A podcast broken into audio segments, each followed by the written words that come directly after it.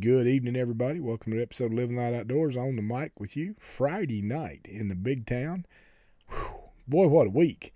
Uh, man, it started off big yesterday, and I've been really busy today. We, a big hailstorm uh, hit our local area, and kind of unexpectedly, uh, all these storms that we'd been through on Wednesday and whatnot. I, we all thought they were blowing out of here, man. Thursday morning it unleashed some hail, uh, which is all right with me. We're that's what we like to do. We like hail, and it didn't come with any whirlwinds, so that made it even better.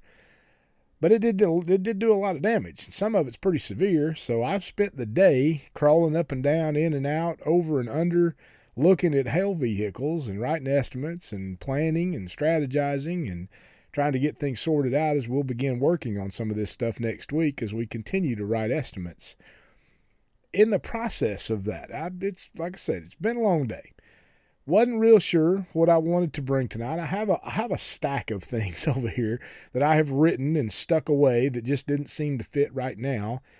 And and I've I've dug through all those this evening trying to find something. But what what I came across was actually something fresh that a friend of mine uh, he's actually a highway patrolman stationed down Chickasha area, down in that area. Uh, but he he had actually written a Facebook post the other day about a story that he had kind of walked through himself and had heard, and I want to share that with you. And and what what is titled on this is Truth Exposed. So so my buddy Glenn Zink is the one who who did this. He's he's our Oklahoma Highway Patrolman. Thank you for your service, sir. But this is what he said. He said, "My friend," and, and, and this is what he did. This this post had a picture. It had a picture that he had put with this to describe what what you would be seeing in this, and I, and I'll have to describe it to you because I can't show you the picture. But if you would imagine a, a brown paper sack.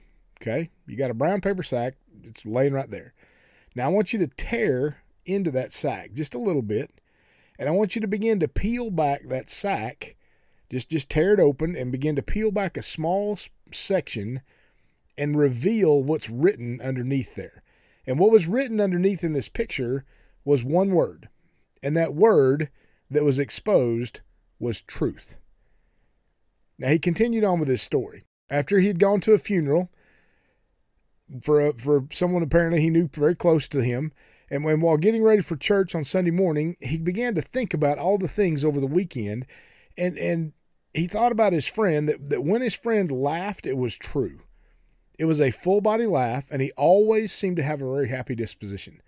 So in his thought pattern, he's remembering a friend. He's remembering uh, the things that about that particular person that he that stood out, and one of which was his laugh was true.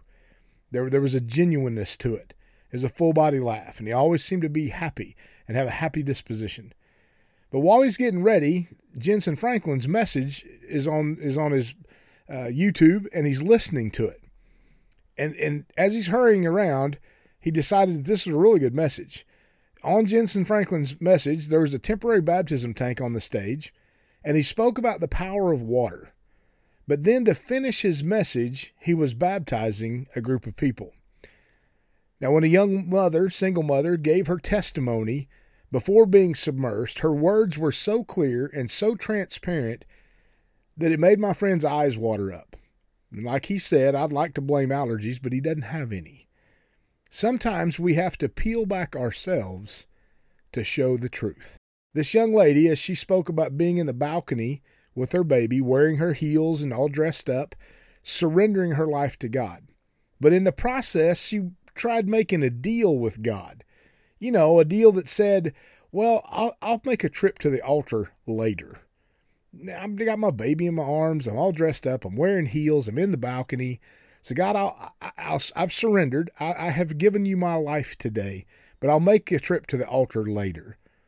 But things moved in the spirit realm, and she and her baby wound up going to the altar where she publicly declared her faith.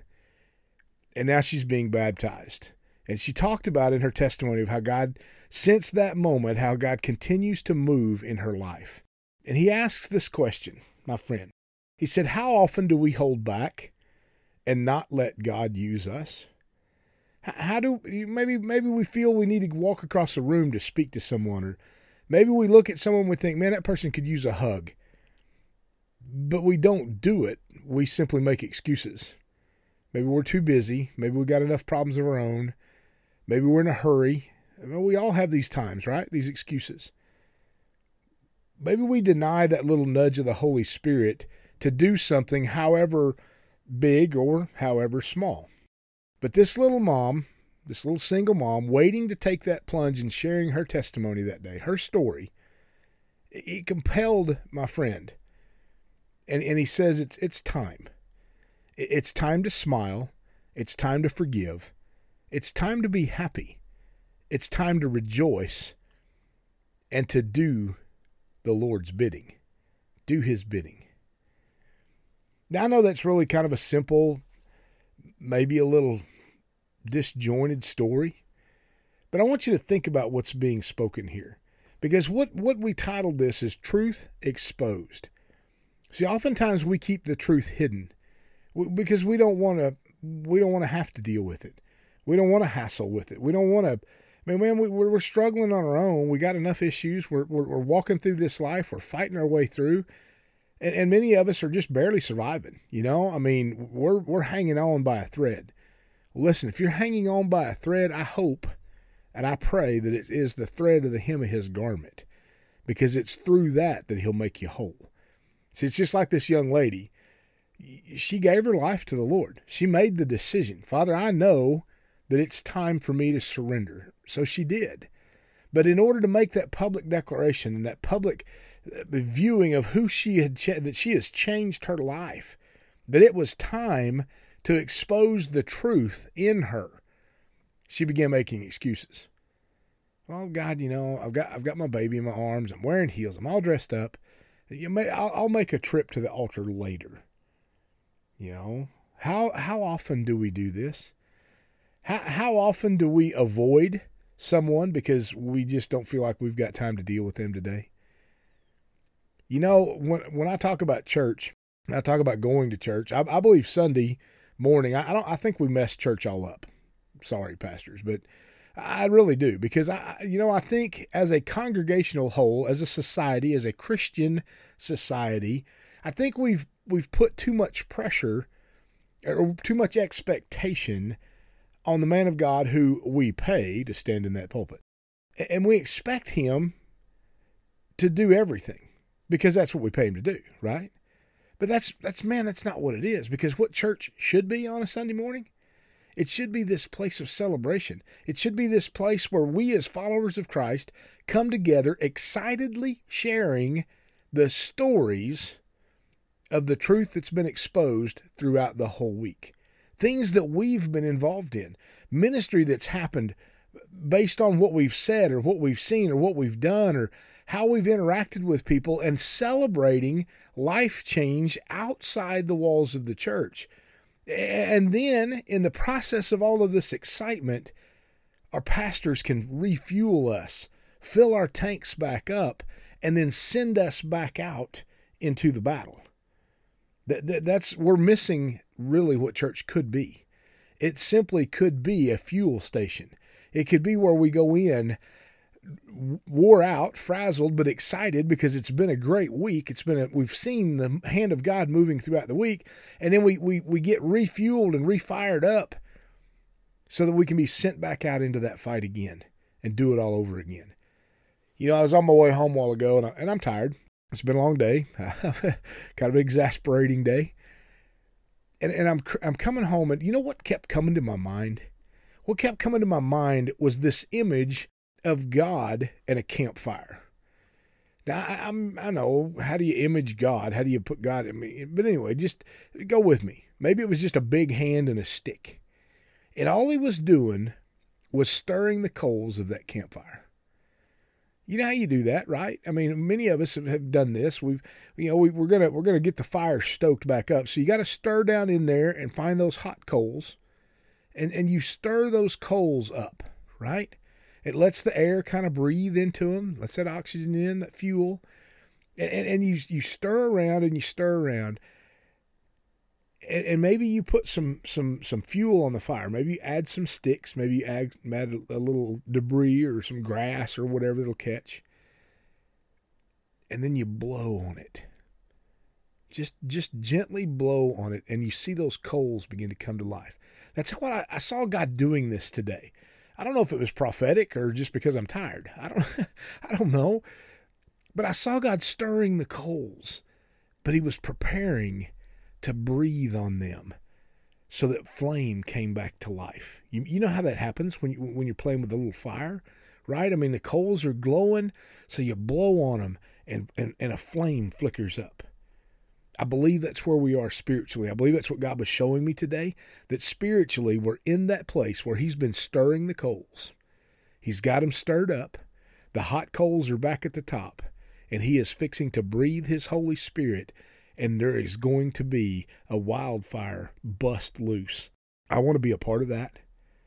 But in order to do so, we've, we've got to let our truth be exposed. We, we, we've got to dig into us, and we've got to tear back that layer so that truth is exposed in us. That we quit hiding who we are, what we're called to do, and when we're called to do it because time is now. You are here for a reason and a purpose. God created you for such a time as this. This is our time. Let God expose the truth in you today. Let Him stir you up. Let this little story stir you to something fresh, something new. Begin to pray over those around you. Begin to look for opportunity where you can share your heart, share your faith with someone else. What a beautiful opportunity for that, right? I mean, I'm out writing hell estimates today, and I had a guy come to me. I, don't, I don't know him. I, he follows me on our Facebook. Apparently, that's what he told me. He loves what we do in ministry. I, I didn't know that. Had no idea who he even was. But in the process, we began. We we had a little conversation. I've had conversation with two or three people about the fact that I'm a minister. You know, I, that, that I, I, travel and I speak, and I've, I've got things going on ministerially, spiritually. I exposed some truth today. I don't know what it did. I don't have any idea. It's not for me to know. All I know is, is God put me in an opportunity and I used it. You'll do the same if you'll pay attention to what He's given for you. Open your eyes. Quit making excuses and let God use you to be who He's called you to be for such a time as this. Amen. God bless you guys so much. Thank you for tuning in. Thank you for following us. Thank you for praying.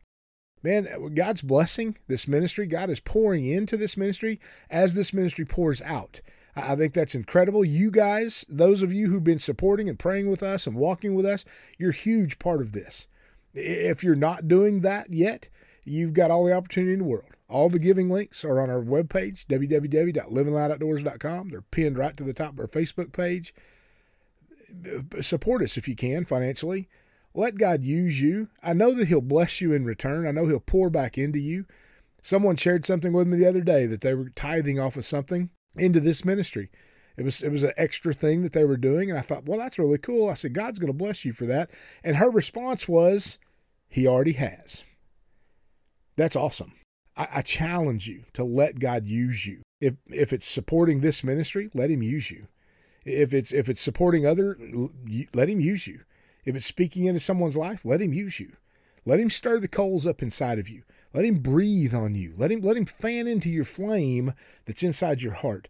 Let it begin to be an inferno consuming you from the inside out. Amen. God bless you guys. Thank you so much. We're praying for you. Rhonda and I pray over our listeners. We pray over all who support us. We pray over all who pray for us.